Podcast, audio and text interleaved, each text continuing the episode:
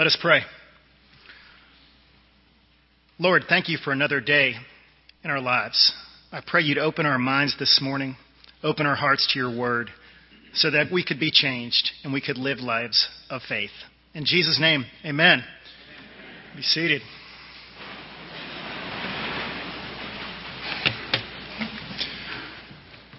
Have you ever heard the phrase that somebody is stuck in the past? Well, Bruce Springsteen has a great song that kind of illustrates this. It's called Glory Days. Here's the lyrics. And I hope when I get old, I don't sit around thinking about it, but I probably will. Yeah, just sitting back trying to recapture a little of the glory. Well, time slips away and leaves you with nothing, mister, but boring stories of glory days. Well, when I was 25 years old, I didn't think I'd be thinking about my glory days, but sure enough, I was uh, living in Richmond, Virginia, and I was working as a youth pastor at St. Uh, St. Matthew's Episcopal Church. I was about to say St. Luke's, but I'm actually here right now. So, and uh, I also coached high school football, and it was towards the end of the semester, and I was kind of running out of material to talk about. And I looked um, by my desk, and on the floor there was a VHS tape. I know that dates me, and it was of my high school football kind of highlight film. And I had an idea. I'll show the film and kind of weave it into some talk about God, and the kids will like it, right? You know, that's what I thought. And uh, kind of poor planning, right? So anyway, I put the VHS and the VCR, and I show them the clip, and right away I knew I made a mistake.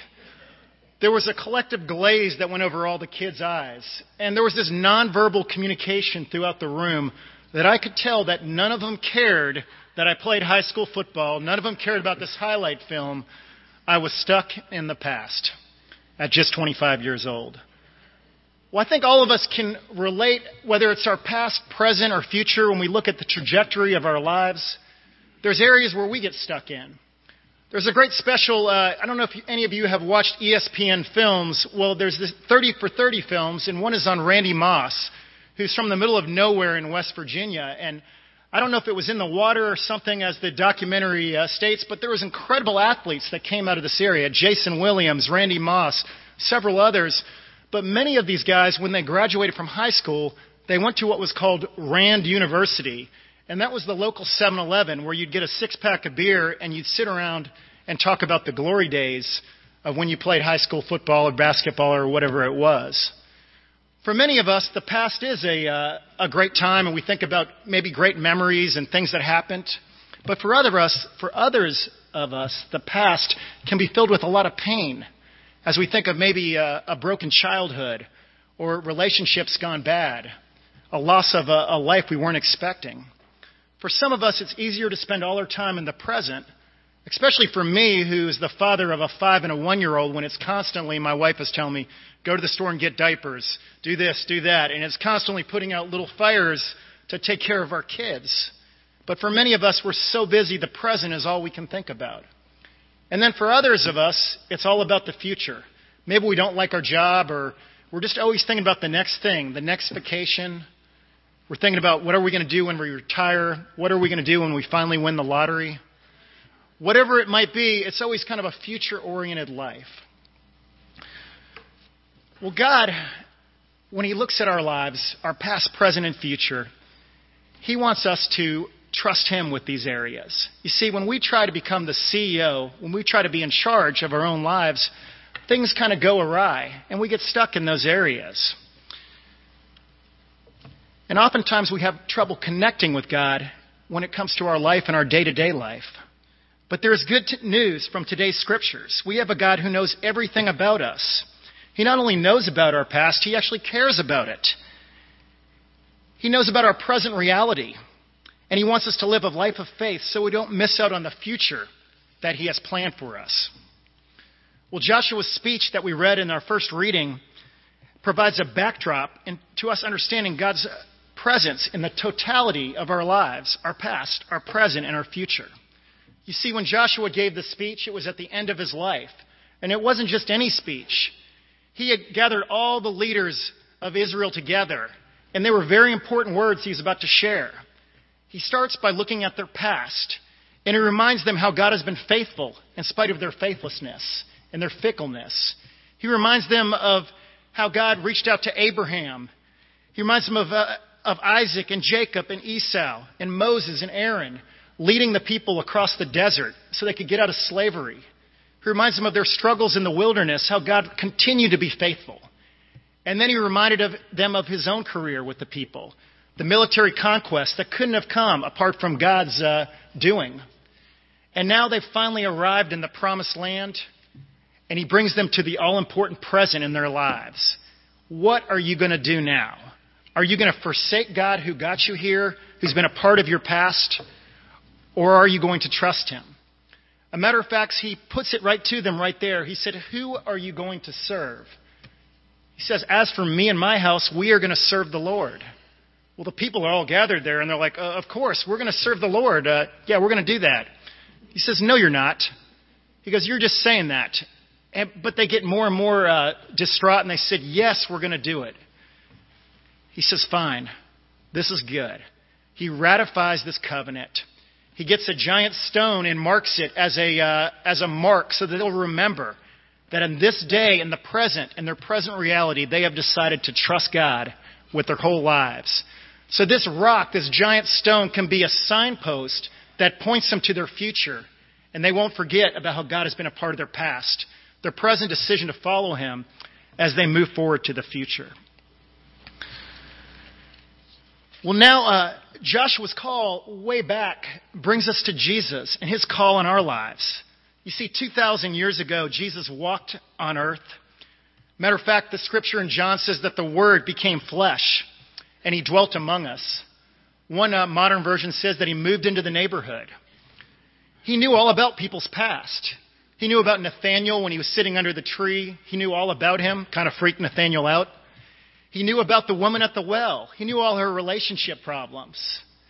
But when he learned about people's past, he didn't forsake them. He just gave them the challenge to follow him.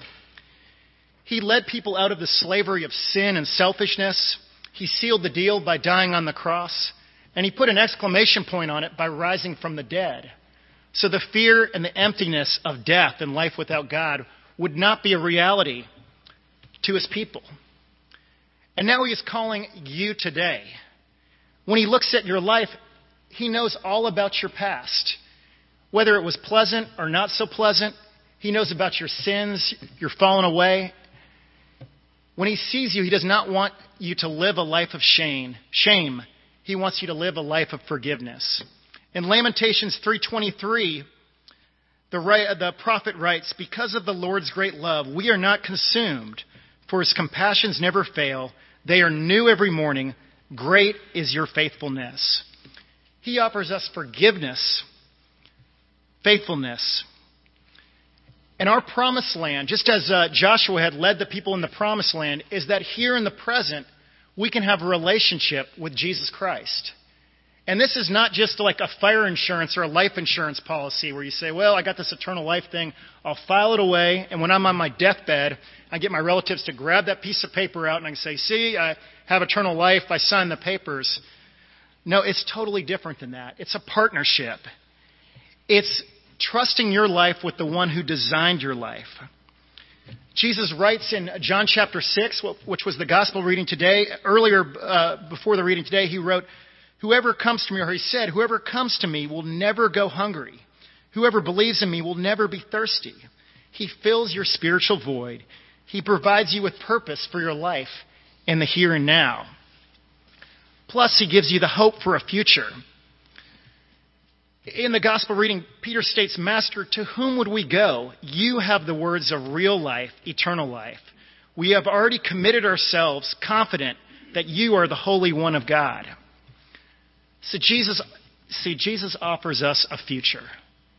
He offers us a life where we can be focused not just on eternal life when we can die, but a life of knowing that He's walking with us to sometimes an often uncertain and a scary future. That He's with us. He doesn't just say, there you go, here's the papers, here's the map, go try to live life alone. He's right there with you, and He knew about your past, He's with you in the present, and He's moving with you into the future. So, the question this morning uh, for each and every one of you is who will you serve? Will you serve the Lord and commit your life to Him today?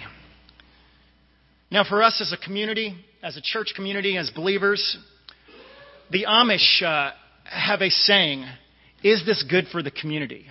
So if they bring a cell phone in and someone says, Hey, let's all have cell phones, the leaders of the Amish community say, Will this bring us together or will this draw us apart? Well, the great thing about this teaching this morning, Joshua's speech, Jesus' words, is they do bring us together. It's a resounding yes. This is something that we need to all embrace. And here's why. Because it offers healing to us when we're, if we've had a troubled past. It offers a uh, assurance that the Holy Spirit is with us in the present, in our present reality. It brings us a, a confidence in the eternal life that we know that nothing can separate us from the love of God.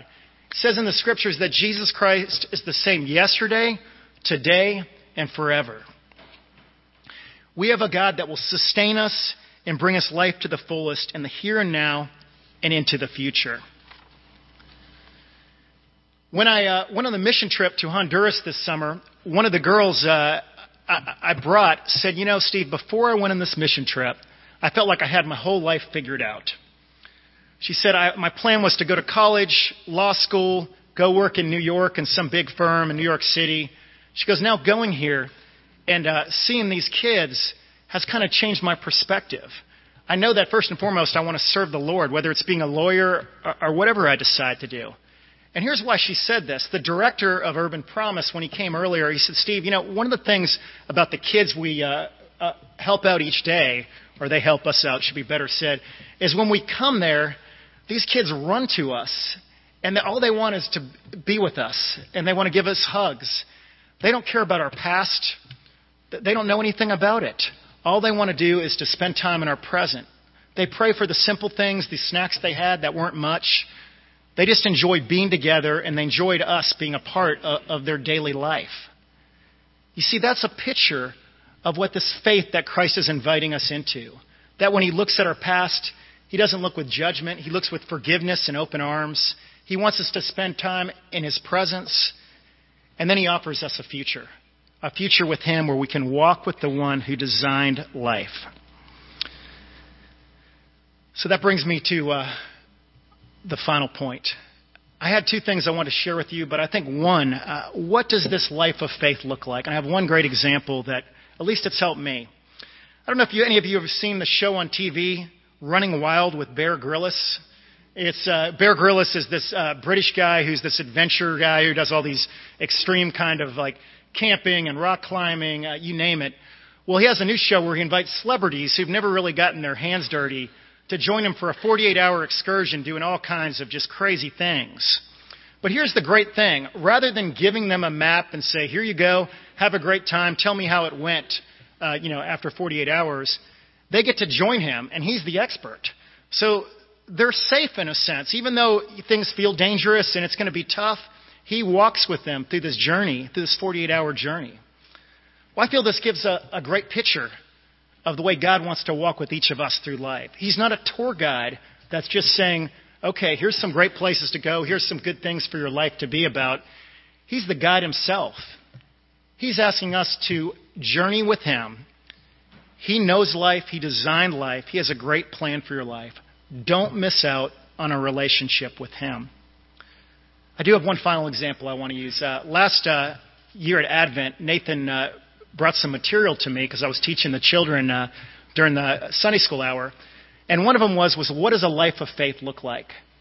And uh, it had chocolate milk powder and uh, you know milk. When you pour that powder, it changes. It becomes chocolate milk, right? Well, that's kind of what your relationship with Christ, living a life of faith, is. It affects your whole life. It's not a God first, then country, then family.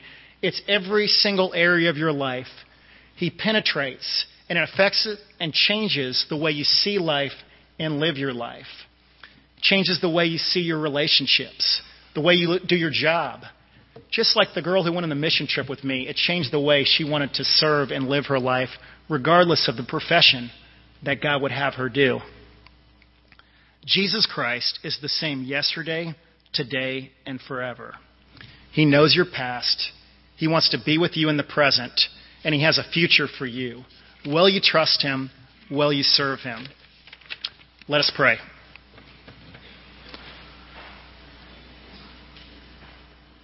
Lord, we thank you